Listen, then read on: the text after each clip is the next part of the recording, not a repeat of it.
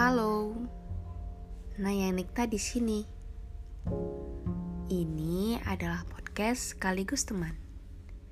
Semoga nggak ada kata bosan ya di antara kita.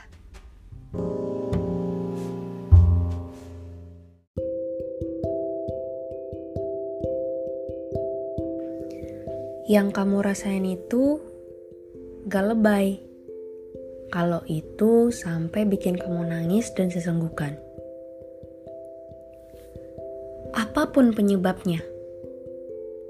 Kucingmu mati, tanganmu kejepit, nggak dapet circle di dunia perkuliahan, putus dari pacar, gagal nikah, dimarahin dosen, nggak nemu jawaban matematika, dan semua hal yang bisa bikin kamu ngeluarin air mata itu pertanda bahwa kamu benar-benar sedih dan emosimu bergejolak di sana. Mungkin orang lain bakalan bertanggapan kayak, "Ah, kamu lebay, gitu doang kok nangis." "Ah, responmu berlebihan, padahal cuma gitu aja kok." Hei, mereka yang bilang begitu bukan kamu.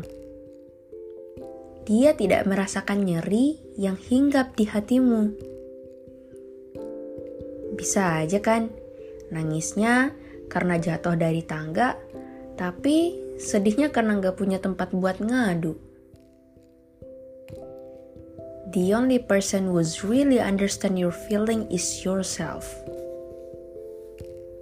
So, just cry if you want to. Semua emosi menyakitkan itu justru akan semakin menyakitkan bila terus-terusan kamu pendam. Meluapkan emosimu ke dalam ekspresi fisik itu gak salah.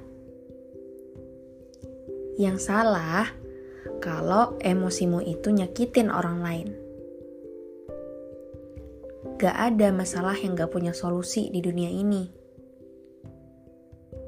So now, peluk tubuhmu sendiri dan katakan bahwa everything gonna be okay and all is well.